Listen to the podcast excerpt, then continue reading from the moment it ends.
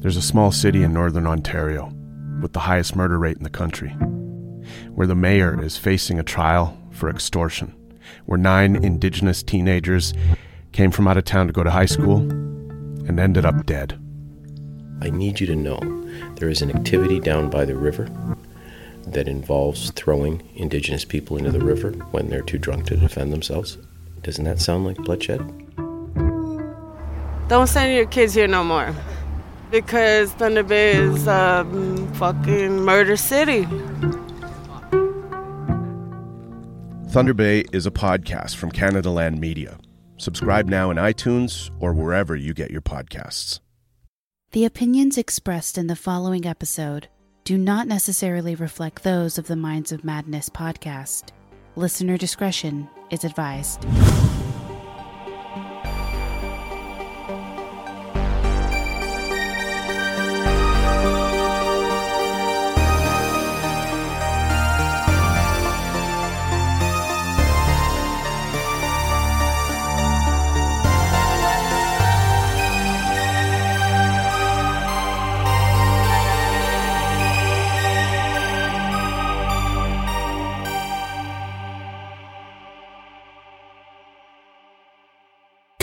Remember back to a time where you were afraid to go to sleep as a child because of a game you played with friends like Bloody Mary or maybe a Ouija board? Or how about sleeping with the light on because of a spooky story or urban legend you heard at bedtime?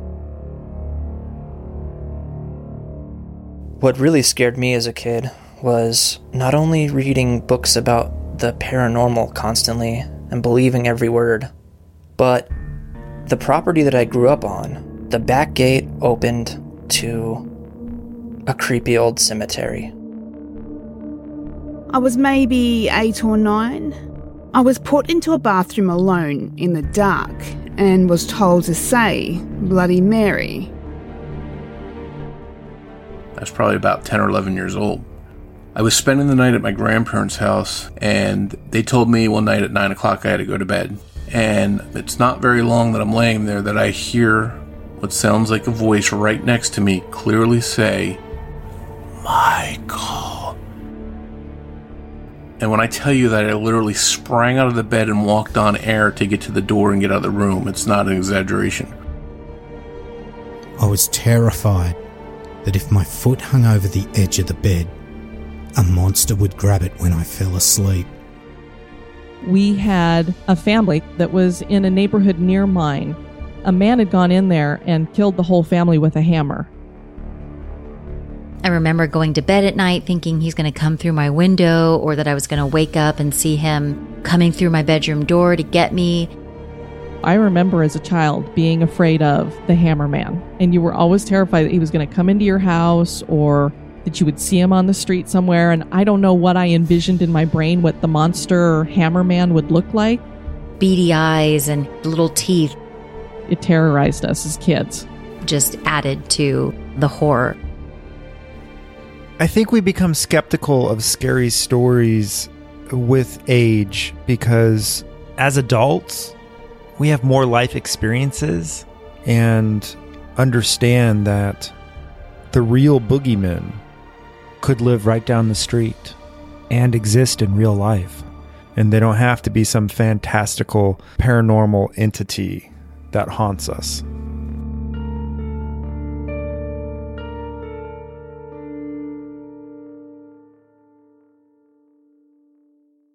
As children, our imaginations made it possible for these stories to seem so believable. Despite being told by our parents a million times, there's no such thing as monsters or ghosts. As you got older, skepticism likely started to creep in.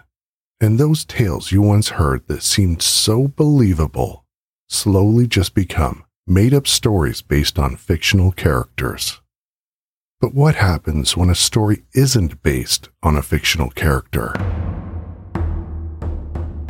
What happens when you hear a paranormal story about someone you may know? As intriguing as the story may be, have you ever wondered what sort of aftermath is experienced by the individuals the tale is based on, whether it's true or not? Join me now as we take a deeper look into an urban tale that has been told for decades about an 11 year old boy who was allegedly possessed by 42 demons. We'll explore how his family, who lived in a small town in Connecticut, reached out to their church for help, along with a couple known for their work in paranormal investigation. You'll also hear about a man who later claimed that one of the 42 demons that had originally resided in the young boy had forced him to commit murder.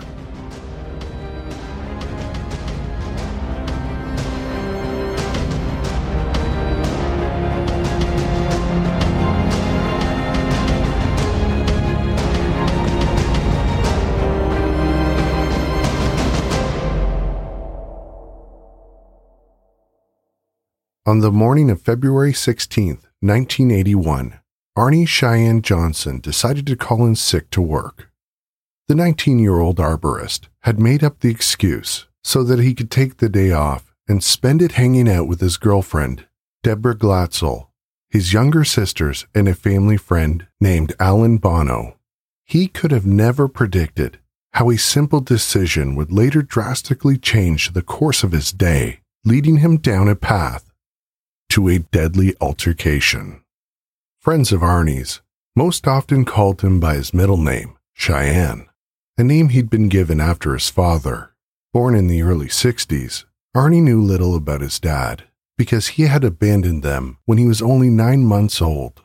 As a child, Arnie was described as a playful boy who participated in various activities, including Little League and singing in the church choir. Arnie's mother, Mary Johnson, later married again to a man who had a son named Robert and two young daughters named Wanda and Janice. Arnie's new step siblings seemed to revere him as a wonderful and caring older brother. He was everything a brother could be. He taught me a lot, his stepbrother Robert would later say. At the age of 12, Arnie watched as a young female employee working at the local grocery store accidentally knocked over an entire display. Instinctively, Arnie rushed over to help her, not realizing that the brief encounter was with a woman he would later spend the rest of his life with. Her name was Deborah Glatzel, and she was 19 years old. Debbie would later tell people she believed at that moment it had been love at first sight for Arnie, who at that time was seven years her junior. But despite the difference in age, Arnie and Debbie became good friends, and soon Debbie had formed a friendship with Arnie's mother, Mary. Because Debbie had younger siblings, some the same age as Arnie's younger step siblings, Debbie and Mary would often get together with the children at the beach. It didn't take long before Debbie had become a central part of the Johnson family. When Arnie turned 16, he ended up dropping out of high school and started to work to help support the family. His mother, who had been developing some health problems, was struggling to make ends meet, and Arnie was determined to bring in another source of income. It was around that time that Arnie finally built up enough courage to ask Debbie out on a date, and she accepted. The two quickly became a couple and formed a marriage like bond right away, both working to provide for Arnie's family, taking care of his mother and younger siblings. In the summer of 1980, the Johnson family made the decision to move to a more tranquil and peaceful part of Connecticut. The area they had been living in was known for a lot of street fights, and they wanted to move to a safer location. While searching for a new place to live, the family eventually came across a house that seemed ideal. The rental home was in the nearby town of Newtown and was only a few short minutes from where Debbie's family lived in Brookfield. In fact, Debbie's parents, Carl Sr. and Judy Glatzel, even gave the couple a few hundred dollars to help them with their move, knowing how much it meant to their daughter. So Arnie, his mother, along with his two stepsisters, a niece and Debbie, started preparing to make their move, and they couldn't have been more excited. The house needed some fixing up and a good cleaning, but as far as Arnie and Debbie were concerned, it was perfect. At least, that's what they thought. Just before the family moved in, problems soon started to arise. Now, this is the part of the story where things start to get a bit confusing, and depending on where you look, you'll find different accounts. But we've done our best to present all sides. In 2006, the TV series A Haunting aired an episode called Where Demons Dwell, which included interviews with both Debbie Glatzel and Arnie Johnson. At the beginning of the episode, there is a disclaimer that appears stating that the events depicted in the program are based on eyewitness accounts. At the beginning of the episode, you see a reenactment of Debbie and Arnie showing up to the rental property with the intentions of cleaning it up before they moved in.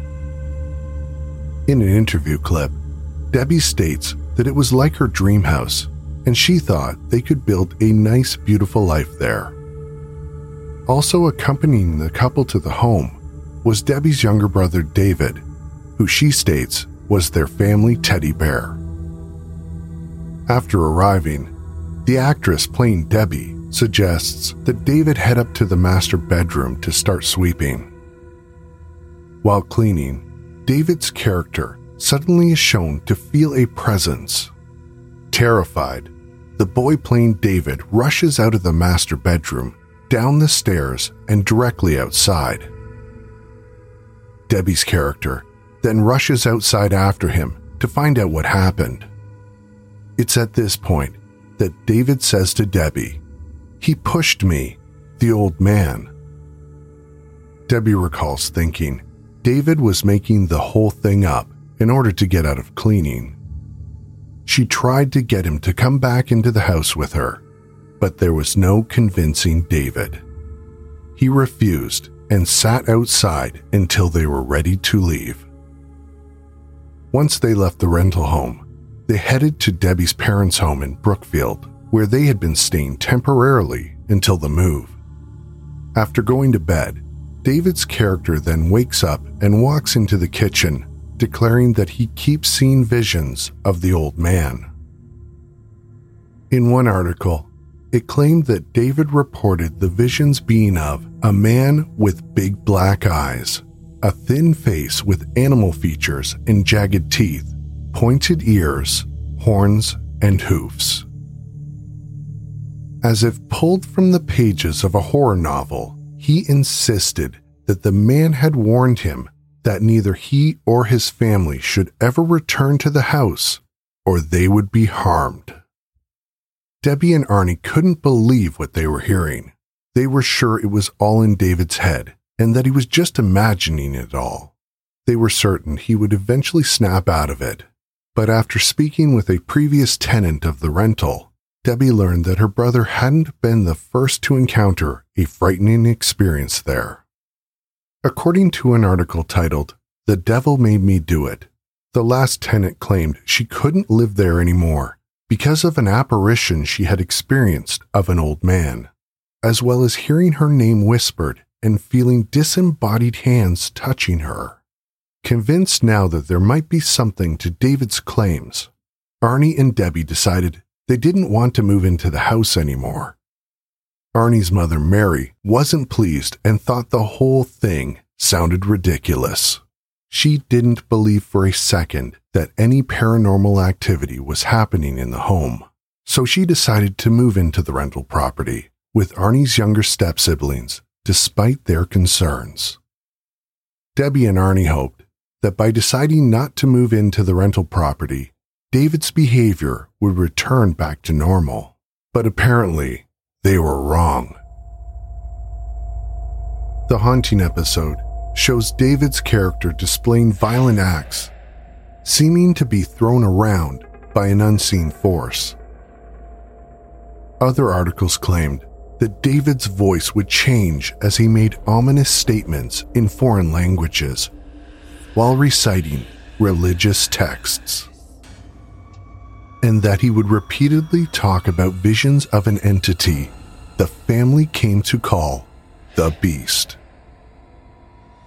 By this point, Arnie was living with Debbie's family, reportedly to help them feel safe in the midst of David's strange behavior. Arnie stated he could see the fear in David's eyes and believed what he had said he was experiencing was actually happening. Now living under the same roof as David, Arnie became a first hand witness to the horror the 11 year old was experiencing.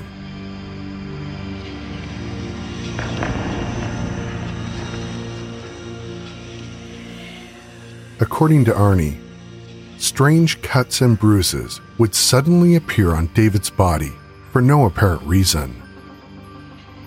He began gaining weight at an unusually rapid rate and was missing school.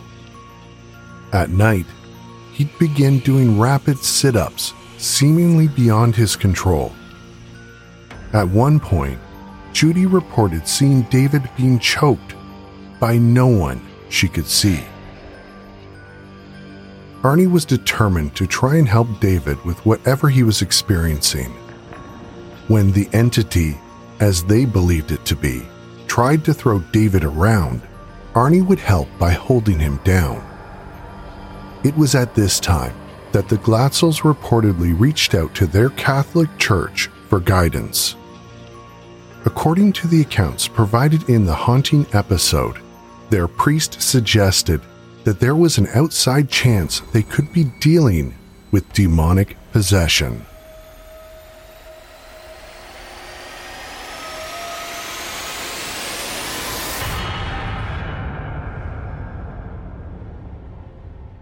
He then told them to light candles and pray for David. Later, a ritual cleansing was performed at the house with no positive results. It was at this point that the Glatzels were recommended to seek out the help of Ed and Lorraine Warren, an American couple who had been studying the paranormal for 25 years. Ed, a self taught and self professed demonologist, and Lorraine, a self professed clairvoyant, probably best known for their ghost hunting investigations, which later inspired films such as the Amityville horror series, The Conjuring, and Annabelle. In a TV interview, Ed and Lorraine explain how they first became interested in the paranormal. It came about because of the fact that I lived in a haunted house as a boy from 5 until 12. Catholicism is based on a supernatural world, as every great religion is. Mm-hmm. Uh, open up the Bible, and it's full of uh, psychic words such as spirits, ghosts, apparitions, levitations. So, you know, as a boy going to a parochial school, I would ask the nuns and the priests, uh, what is this about ghosts, the supernatural? Is it for real? Are there really devils? And of course, you know, Catholicism teaches us that these things are real. Mm-hmm. So I based all of my beliefs on that, and I still do today. Mm-hmm. When I go into a home, I'm not looking for devils. I'm not looking for ghosts. What I'm looking for is a natural explanation as to what's going on. Something physical in the house. Only when I find that there is something supernatural, something paranormal, do I accept it. And that has to be proven to me 100%. percent I have to see a table moving across the room. I have to hear those spirit voices. I have to see the ghost. Uh, people like Lorraine here who are clairvoyants, they have to tell me what's there because I am I do not have the six senses they do. It started, Tony, when I was probably about nine years old, when I first had experiences where I could see lights around people. But the lights that I could see around people, I thought everybody could see that. I didn't know anything about the human aura. And it started from that point mm-hmm. where I would see that. Now, I had nobody to share that with. I was brought up in a private Catholic school, and you couldn't share things like that. We're sort of like the police department of the supernatural world. We find out what's going in there and then we try to rectify it. If it's a human spirit who's causing the problem, this is easy to take care of. If it's something inhuman, something diabolical, then we have to go in for the big guns. We have to go to the religious beliefs of Catholicism, Protestantism, Mohammedanism, all of these. And you know, it's not just uh, the Catholic priests that we work with. We work with rabbis, we work with ministers of all faiths. We're very ecumenical in our thinking. While their work investigating paranormal activity has been questioned in recent years, back in the 80s, they were respected and trusted by families unable to explain what seemed to be unexplainable. After being contacted by the Glatzel family, Ed and Lorraine Warren arrived at their home the same evening. In a TV interview, the Warrens talk openly about what they experienced after being called to evaluate David. Despite David's young age, they did not appear to try to protect his identity. We were contacted by Father Dennis, who at that time was pastor of St. Joseph's Church in Brookfield, Tony, and he spoke about a young boy who he had been trying to help. He spoke of David and David's problems.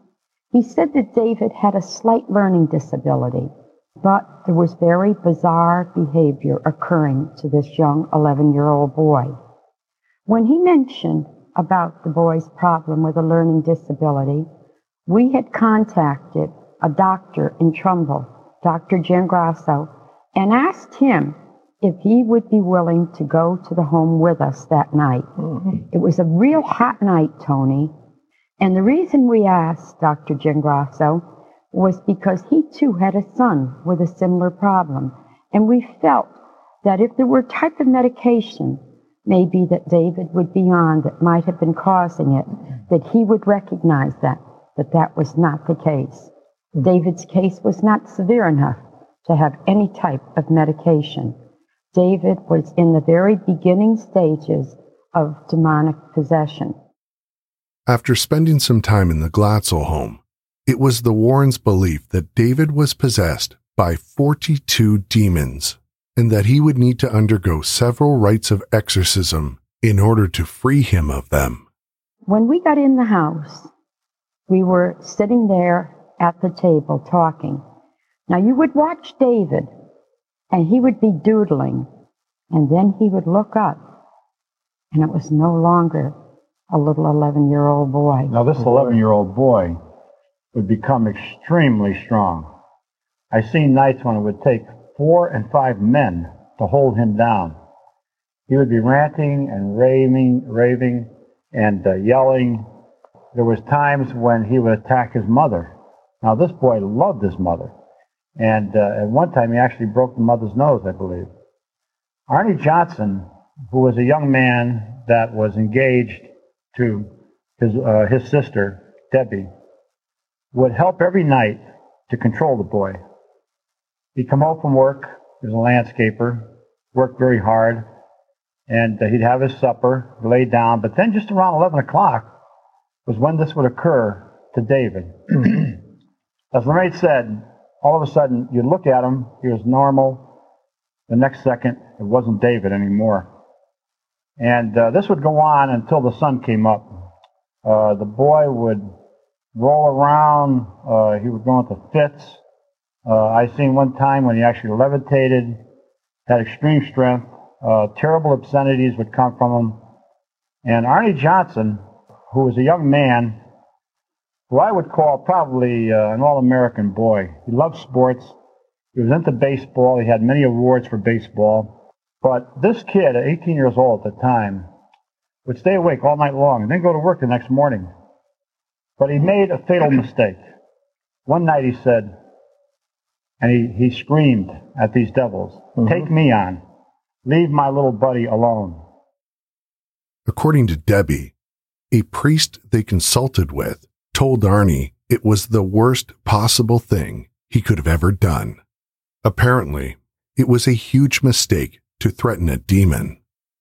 That when you challenge the demonic, it doesn't act at that particular given time, Tony. Mm-hmm. It waits until you are the most vulnerable, mm-hmm. and then it strikes. After consulting with their priest, Arnie was given a blessed crucifix to wear.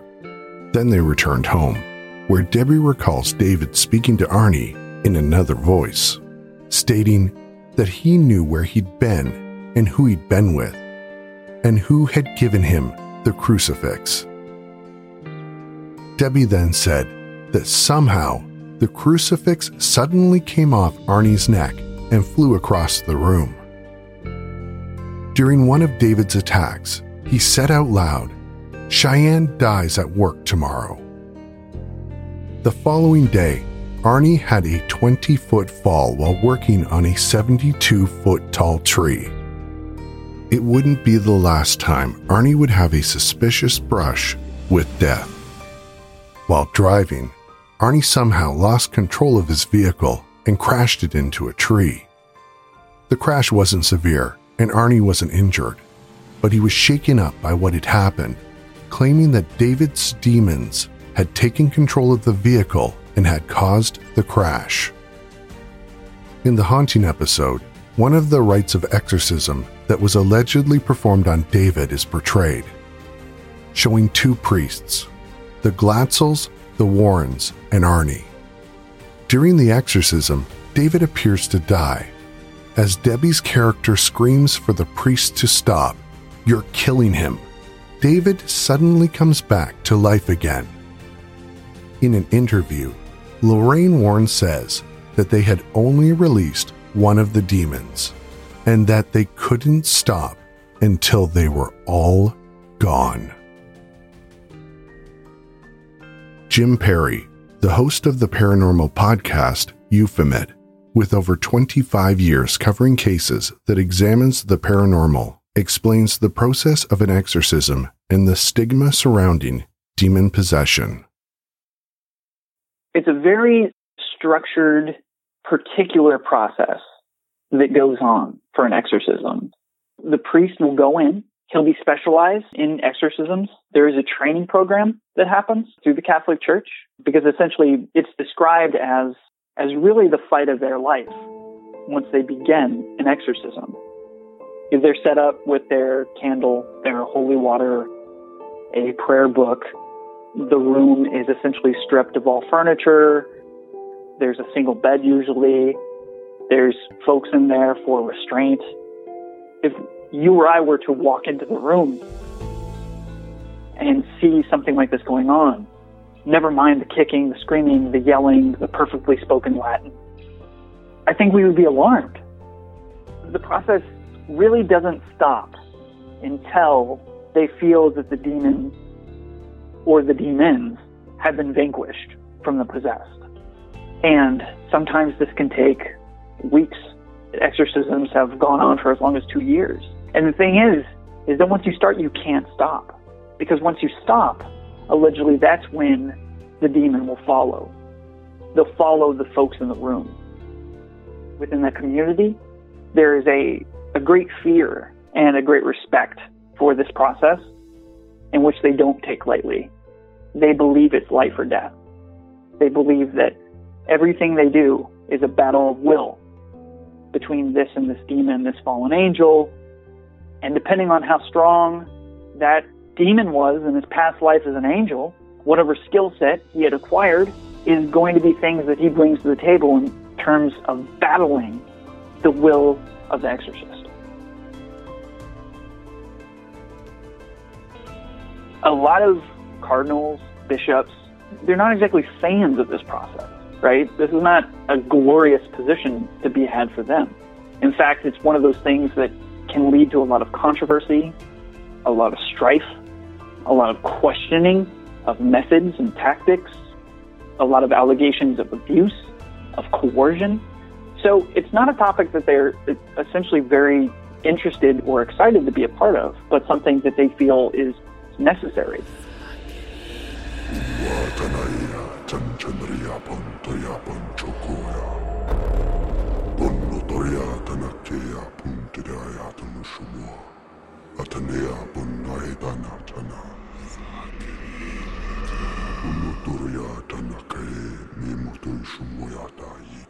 It's something that probably has a bit of shame involved with it if you are to be one that is allegedly possessed. Because that pulls into question all sorts of things. The propensity for there being abuse involved. Is this trauma related? Is there a mental disorder related to this? You think you're possessed, like you're crazy.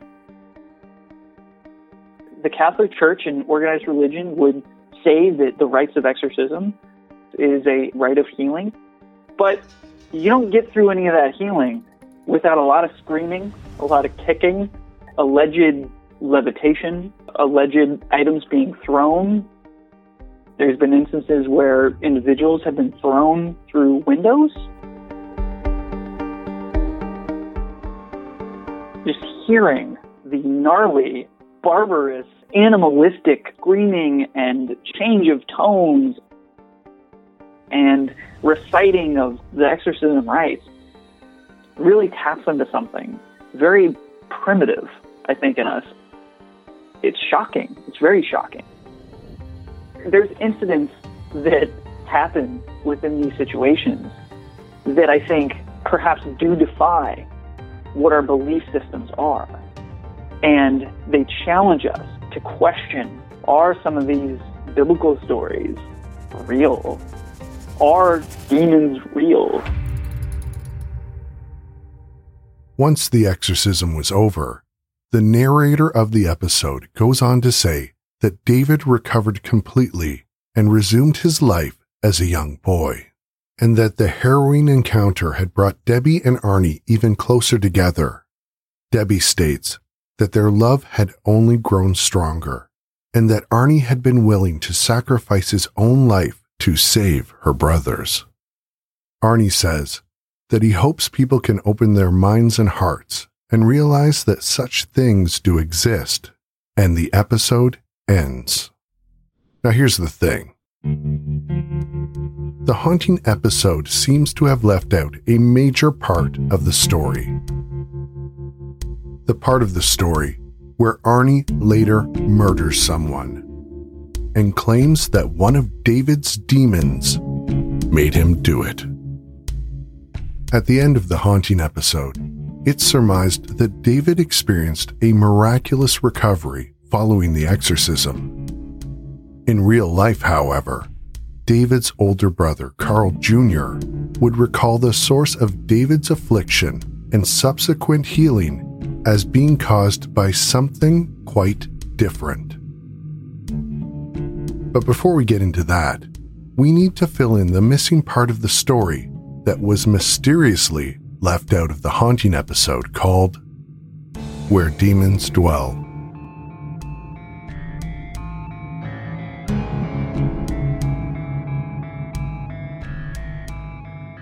Around the same time that David had been showing improvements in his behavior, Arnie and Debbie had decided to move out of the Glatzel home and search for a place on their own. It was then that Debbie met a 40 year old man named Alan Bono. How exactly they met is unclear, but it can be assumed their paths crossed because they both worked in the same field. Bono managing a kennel owned by his sister, and Debbie working as a dog groomer.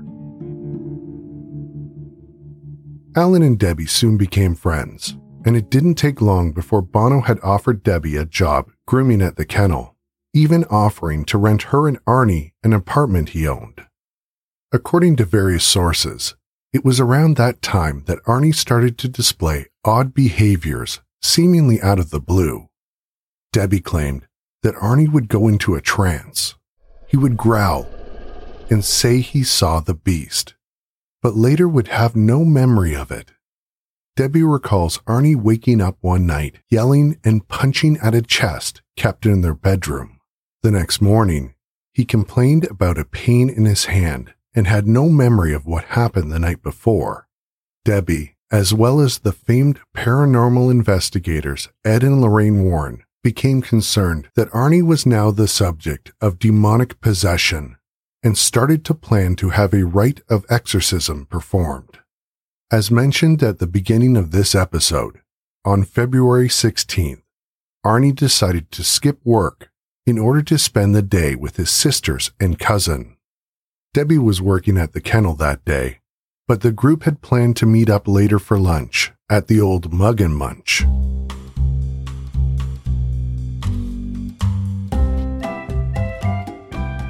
When you look up details about the restaurant, the venue has the following description. If you're looking to impress your date, Old Mug and Munch is the place to do it. The drinks are strong, the atmosphere laid back and welcoming. Grab a seat and check out the many specials Old Mug and Munch offers.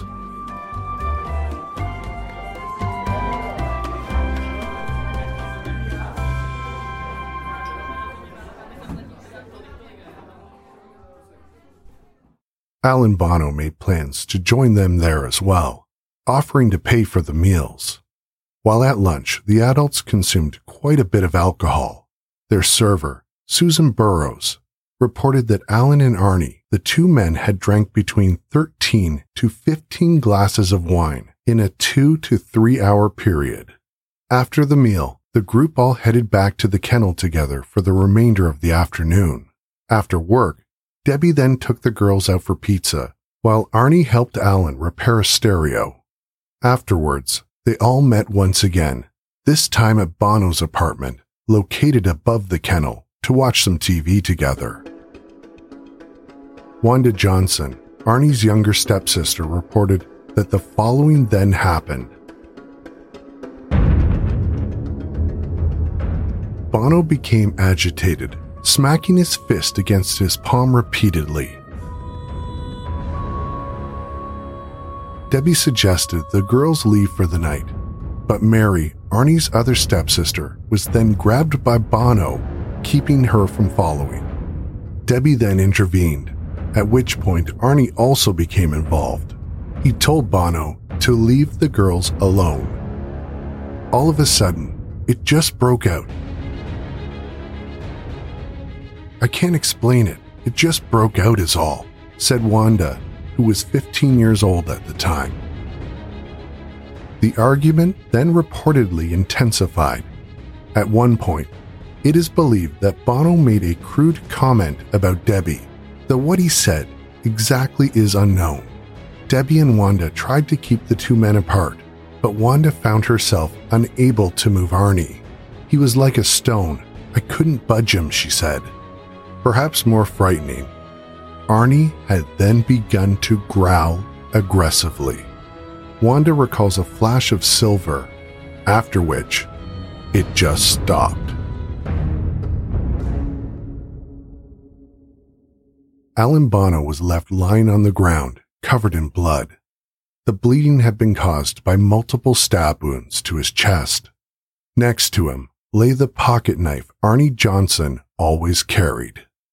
When paramedics arrived on the scene, Alan was still alive.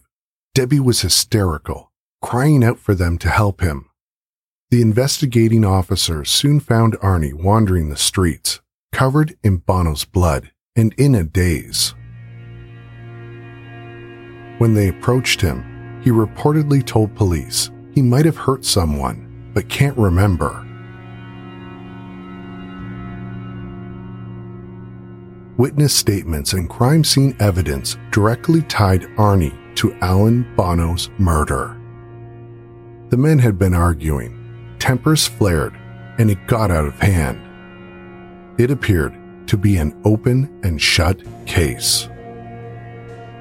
That is until Arnie's attorney, Martin Minnella, got onto the case and dropped a bombshell. He was going to argue in a court of law that Arnie was not guilty by virtue of demonic possession. Minnella argued that Arnie wasn't responsible for killing Bono because it hadn't been Arnie who attacked him.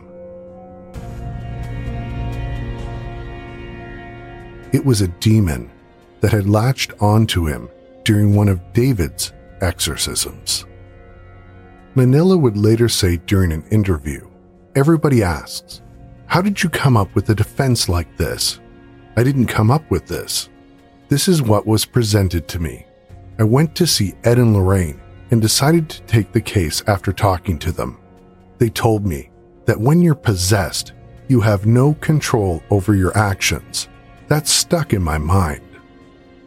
The defense wasn't exactly unheard of. Minnella cites two criminal cases in England where the argument of not guilty by demonic possession was presented, and the outcomes were favorable towards the defendant. However, there were several differences between these cases and Arnie's. First, neither of the English defendants were accused of murder. Second, neither case was heard by a jury. Finally, and perhaps most importantly, while the argument had been heard by English courts, never before had a lawyer made the argument of not guilty by demonic possession in the United States. This defense was the first of its kind. Still, Minnella was confident in his strategy. The courts have dealt with the existence of God. Now they are going to have to deal with the existence of the devil, he proclaimed. Investigators didn't discredit this theory, but proceeded with caution, hoping to avoid the trial turning into a media circus. They sought interviews with the priests who had been involved in the multiple exorcisms performed in the Glatzel house. They also spoke with Ed and Lorraine Warren for a better understanding on what had occurred. As the investigation continued, doubts began to surface regarding the credibility of Minnella's defense. For one, the bishop of the Diocese of Bridgeport, Father Nicholas Greco, indicated that a formal exorcism was never performed as church investigation did not provide suitable evidence of demonic possession.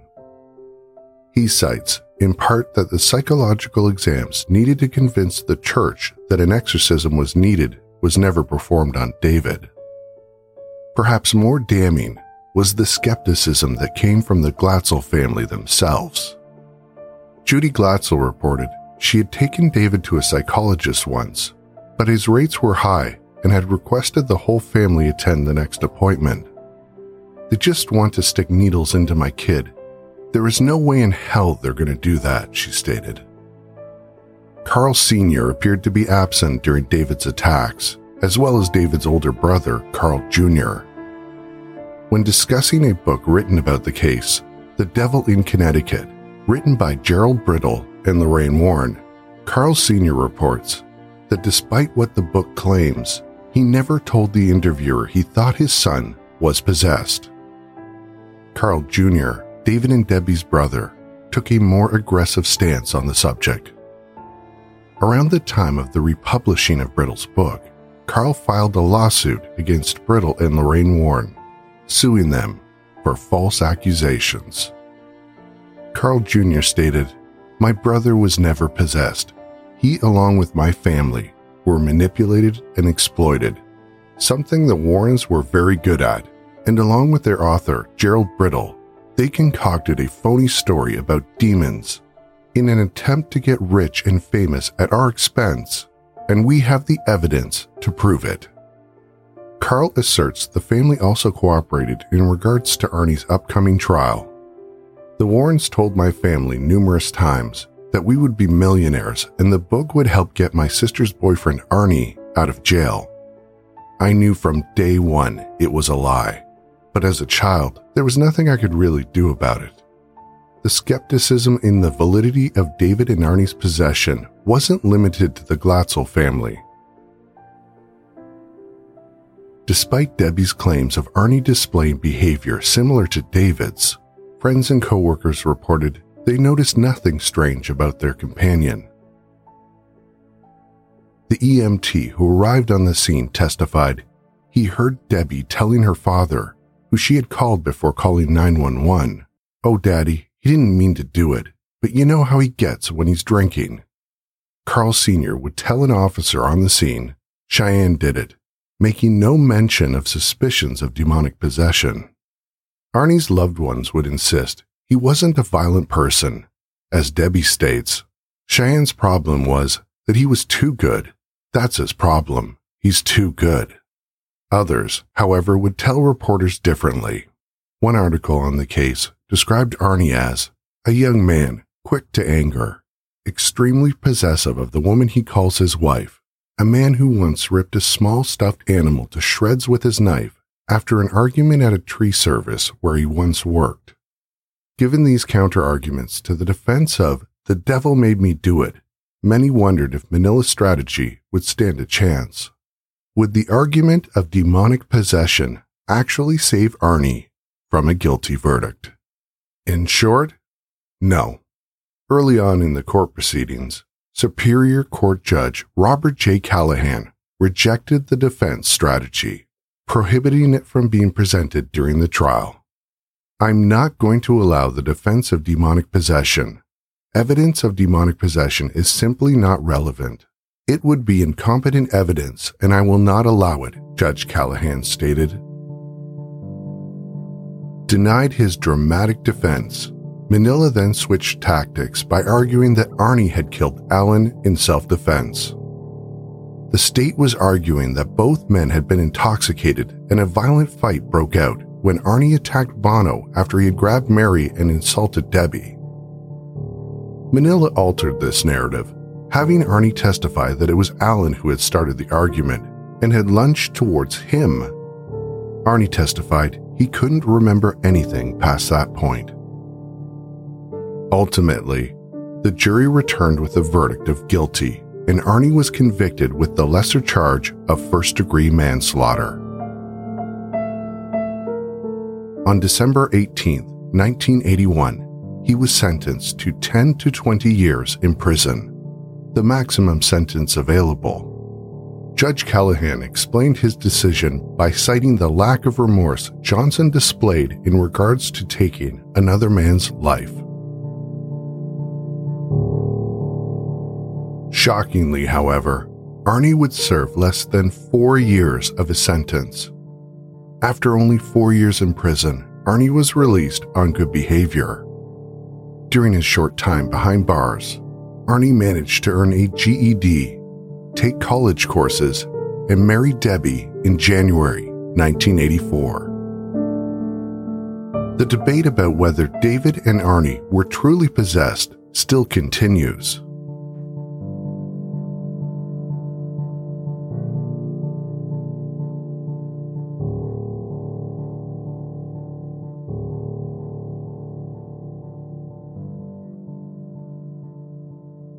Diane Student, the host of the paranormal podcast History Goes Bump, explains why she's skeptical that David was ever possessed and Arnie's defense of being possessed while he murdered Alan Bono. For me, I say in most cases that I'm a skeptical believer. So I really am skeptical when it comes to things unless it proves to be legitimate when somebody tells me that an 11 year old child is possessed by even one demon, I'm already like, mm, I don't know. Because why would a demon want to hang out in a kid's body? I mean, that just, you know, if, you're going to hang out in a body, I'd rather be in an adult, not a child. And you're talking about 42 demons in a child. That just, I don't know, that seems a little bit over the top to me. This was back in the 80s. Did we know everything that was going on with children back then when it comes to maybe some form of mental illness? There's all kinds of things that could have been going on with this boy. And then when you have an adult man saying that this child and something inside of him made you do a criminal act, it just it, it's kind of like reminds me of the son of Sam, who basically said the devil made him do it too, and it was because a dog was possessed and telling him to do it. I just am very skeptical that that was really happening. What seems to have gotten lost in discussing this urban legend over the years has been the impact it's had on the Glatzel and Bono family. Little is known about Alan Bono outside of his life in Brookfield, Connecticut. He'd been a plantation manager in Australia for a short time before moving to Florida, where he had a sister. His sister owned a series of kennels, including the one in Connecticut where Bono moved to manage. One article describes him as a man who liked to talk about things he'd done and places he'd seen. It appeared he'd been good friends with both Arnie and Debbie, and there had been talk about the three of them one day opening up a pet store together.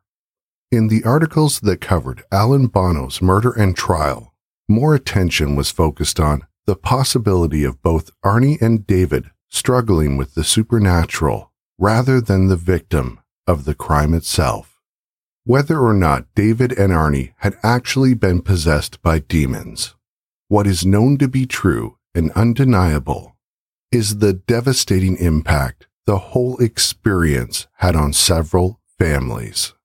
In a press release published on October 8, 2007, Carl Jr., who was 42 years old at the time, was quoted speaking out about the book that had been published by Lorraine Warren and Gerald Brittle based on the so called true events about his family. Carl Jr. stated, Reluctantly, I read the book for the first time in 27 years and was simply mummified. How could anyone believe this? Many instances in the book are complete lies, and I appear as the villain in the book simply because I had a sane voice and knew the story was false since the beginning. There were no demons. It was all about the money. It took me 27 years to get where I am today, and there is no way I am putting that in jeopardy by allowing this to happen all over again. The book had originally been published in 1983 and then reprinted again in 2006. Carl Jr. felt prompted to see a lawyer after finding out that the Warrens had been lecturing about his family for over two decades, had their story written up in several books, and had been selling a video based on them. Carl Jr. also stated, I want to put this both behind me and my brother David for good. I just hope it lets other people like us know that they are not alone, and maybe they will come forward as well and name fraud for what it is.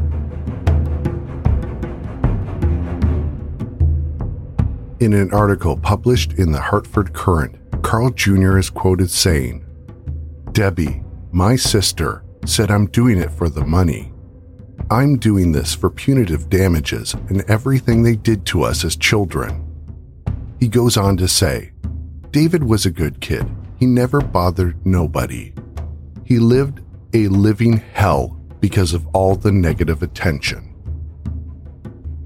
Lorraine Warren is quoted in responding to the lawsuit by saying that her husband had worked hard on the Glatzel case, which makes the idea of potential legal action all the more difficult. It's too upsetting a situation you can't imagine something that you've done that nobody could poke holes in and have something come out by somebody who knows nothing about what they are doing. A complaint filed by Carl Glatzel's lawyer claims that his brother David had suffered with mental illness during his childhood, which caused him to experience hallucinations and delusions. Between 1979 and 1982, David experienced increased symptoms which caused severe trauma to the Glatzel family. After seeking professional medical help, David was later enrolled in a special school for children experiencing similar challenges. To this day, Carl Jr. says his brother is symptom free.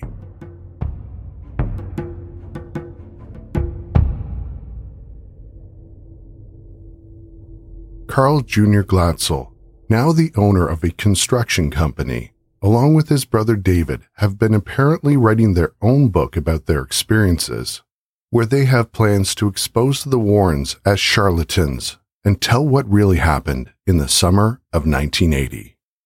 Diane explains why she believes people have become skeptical regarding Ed and Lorraine Warren's investigative paranormal work over the years when it comes to Ed and Lorraine Warren, people fall, I would say, on two sides. One of them would be the one side, people believe that they were completely legitimate, they were the real deal. And then there's other people who are like me that are very cynical when it comes to Ed and Lorraine Warren. And the reason why I have some issues with the Warrens is I believe maybe in the beginning they started off with a real desire to help people. And maybe they really did have some abilities. Lorraine claimed to be a medium. And then Ed got into exorcising demons. Ed Warren was never sanctioned by the Catholic Church. He was not doing it under their jurisdiction in any way. I believe he was self taught. Obviously, you can read books on demons and demonology and go out and perform the things for yourself, but he didn't have any legitimate certification or the church behind him in any of that. And so I think in the beginning, when they were younger, maybe what they were doing was really trying to be helpful, but then they realized that this could be a cash cow and they really did market themselves and make a lot of money doing it. For example, when people are watching any of the Conjuring movies, who do you see in all those Conjuring movies? Well, it's the Warrens. When people think of the Amityville horror, it's the Warrens who are part of that. And so all of that was just kind of a marketing thing for them. And I actually know people who worked with Ed and Lorraine Warren. And when you see things like the Enfield poltergeist, which I believe was the theme in the Conjuring 2 movie, they were there for a day. And yet, when you watch the movie, it seems like they were the ones who took care of the whole thing. They would always kind of show up on the scene and then get the notoriety to go with it and then be on their way. And I don't know how many of the hauntings were actually legitimate. For me, with the Amityville horror, I kind of wonder if anything was really going on there. Or maybe there was some kind of paranormal activity happening, but was it this horribly demonic house that these people ran out of after only living there for a month because it was so horrible and they just left everything? Well, I question that because everybody who's lived in the house after that hasn't had any problem living there and have had no haunting activity. So it, it makes you wonder what's going on there. So, Ed and Lorraine Warren, I really do wonder how legit they were. It just, to me, it feels like they really were trying to just get their faces on TV and their names out there and, and see if they could make some money with it. There was always books that came out afterward. And in this case that you're talking about, an 11 year old boy, you just don't put a child's name out to the public, especially with something like this. Most people know that the Exorcist movie was based on a real case that had happened. And instead of it being a girl, it was a boy. But I bet most people out there have no idea what his real name is because he was protected from that. And that's the way it should be. We were unable to find any updates on the pending lawsuit against Lorraine Warren and Gerald Brittle. We did discover that later down the road, Gerald Brittle too filed a lawsuit against Lorraine Warren. In March 2017, The Hollywood Reporter published an article stating that Gerald Brittle claimed to have not only had an exclusive deal with Lorraine Warren, and that the producers of the horror film The Conjuring had substantially lifted his work. Brittle claimed The Conjuring, The Conjuring 2, and Annabelle infringed on his exclusive rights to create derivative works based on the Warrens' cases. He claimed that in a 1978 agreement for his book, the couple agreed to a no competing work provision that is still in effect. Under it, Brittle stated the Warrens weren't allowed to make or contract any work based on the same subject as his book, The Demonologist.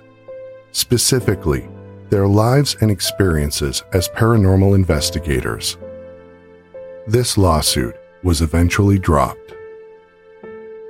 Also published in 2017 was another article by The Hollywood Reporter claiming that Ed Warren had allegedly initiated a relationship with an underage girl back in the 60s with Lorraine's knowledge. Not only did she know about it, but she allowed the 15 year old girl to live in their home.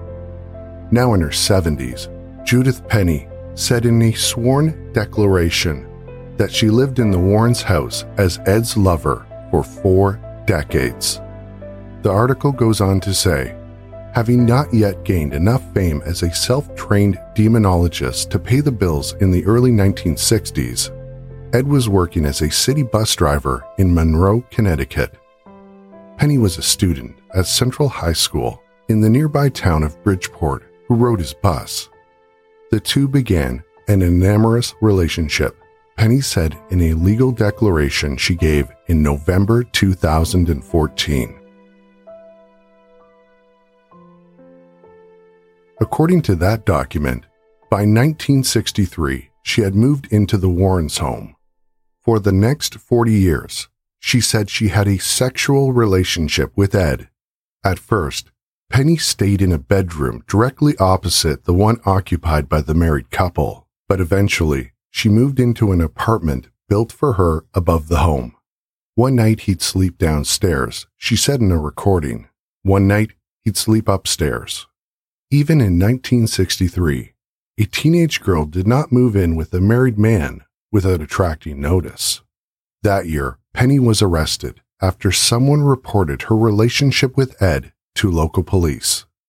According to her November 2014 declaration, she spent a night in the North End prison in Bridgeport, while police tried to persuade her to sign a statement admitting to the affair.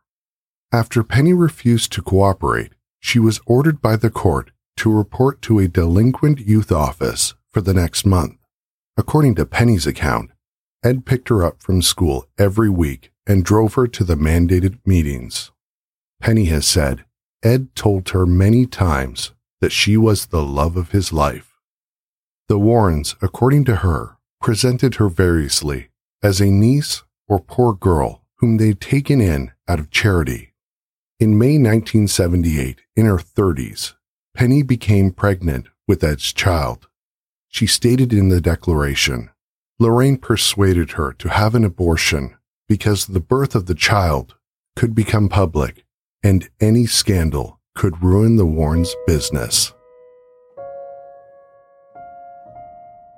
Though Lorraine was claimed to be a devout Catholic, Penny said her real God was money. In a tearful recording obtained by The Hollywood Reporter, Penny recalled, They wanted me to tell everyone that someone had come into my apartment and raped me, and I wouldn't do that. I was so scared. I didn't know what to do, but I had an abortion. The night they picked me up from the hospital after having it, they went out and lectured me and left me alone. It would appear, through the various accusations over the years, that the Warrens' personal and professional lives were being scrutinized with the same amount of skepticism as their paranormal investigations. What part of what Ed and Lorraine had portrayed to the public was actually true, and how much of that was a facade? And what exactly had qualified them to be considered experts in the field of demonology and clairvoyance. What credentials did they have that allowed them to feel confident in advising families on whether or not to seek the advice of a medical professional or whether to go through the rite of exorcism? If there's one thing that this story has proven, is that things aren't always what they seem.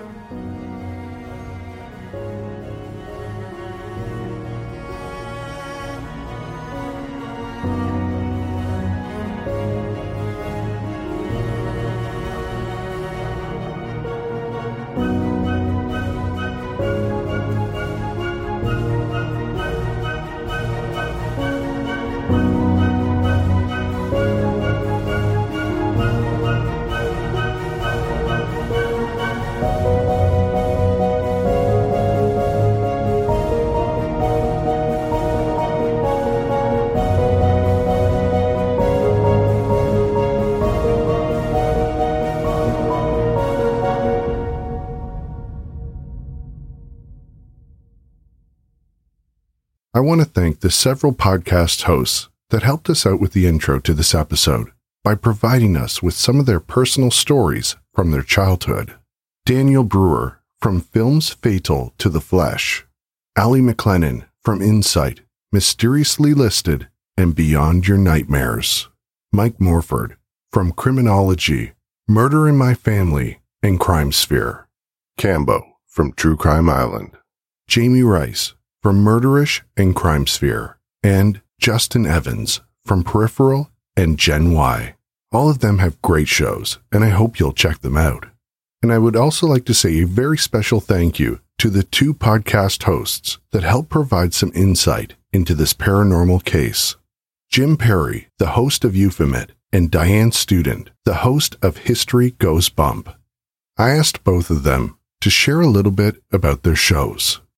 My name is Jim Perry, and I'm the host for a podcast called Euphomet. It's a show about the unknown and our relationship to it. It's an audio documentary show where I am boots on the ground and I am out there experiencing everything that these folks are in relationship to their human distinction between what's real, what is the mm-hmm. unknown, what is the anomalous. It's a very immersive show. It's a show in which I've found myself struggling with the concept of keeping one foot in and one foot out. I've experienced a lot myself just by proxy, and these experiences keep stacking up. I have this very interesting relationship with the paranormal as a storyteller, I'm not really an investigator. I'm not out there to really prove or disprove anything. I'm there to just collect stories about the human relationship to this stuff.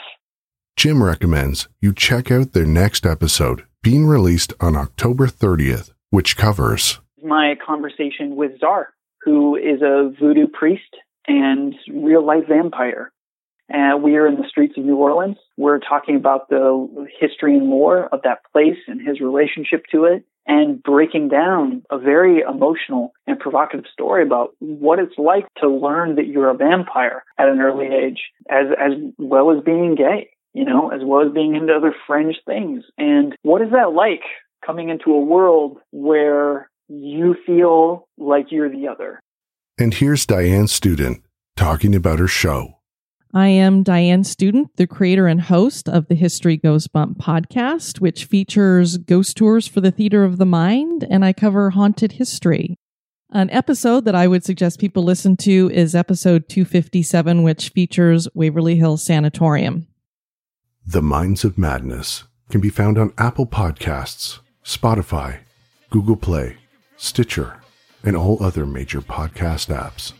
You can find us on Facebook by searching The Minds of Madness and on Twitter using the handle at MadnessPod. And finally, the closing track, Feel the Madness, is provided by The Funkoars. You can find them at the record label's website by going to goldenerarecords.com.au slash G-E. I can feel the madness. Someone standing at my door. I hope they can't get in, cause I'm not prepared to run. I can feel the madness.